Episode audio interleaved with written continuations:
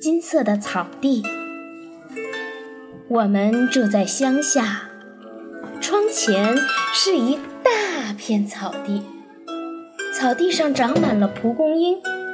当蒲公英盛开的时候这片草地就变成了金色的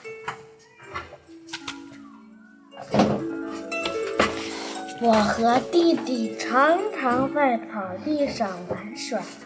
有一次，弟弟跑在我前面，我装作一本正经的样子，喊“谢廖沙”。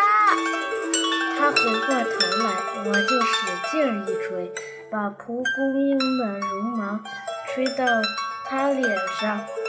弟弟也假装打哈欠。把蒲公英的绒毛朝我脸上吹，就这样，这些并不惹人注目的蒲公英给我们带来了不少快乐。有一天，我起得很早去钓鱼，发现草地并不是金色的，而是绿色的，green green green。中午回家的时候，我看见草地是金色的。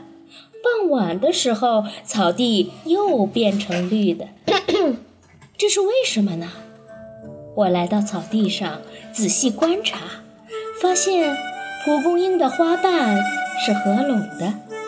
原来蒲公英的花就像我们的手掌，可以张开、合上。花朵张开时，它是金色的。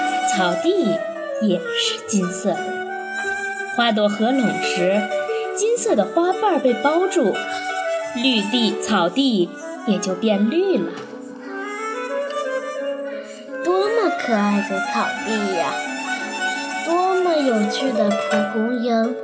从那时起，蒲公英成了我们最喜爱的一种花。他和我们一起睡觉，和我们一起起床。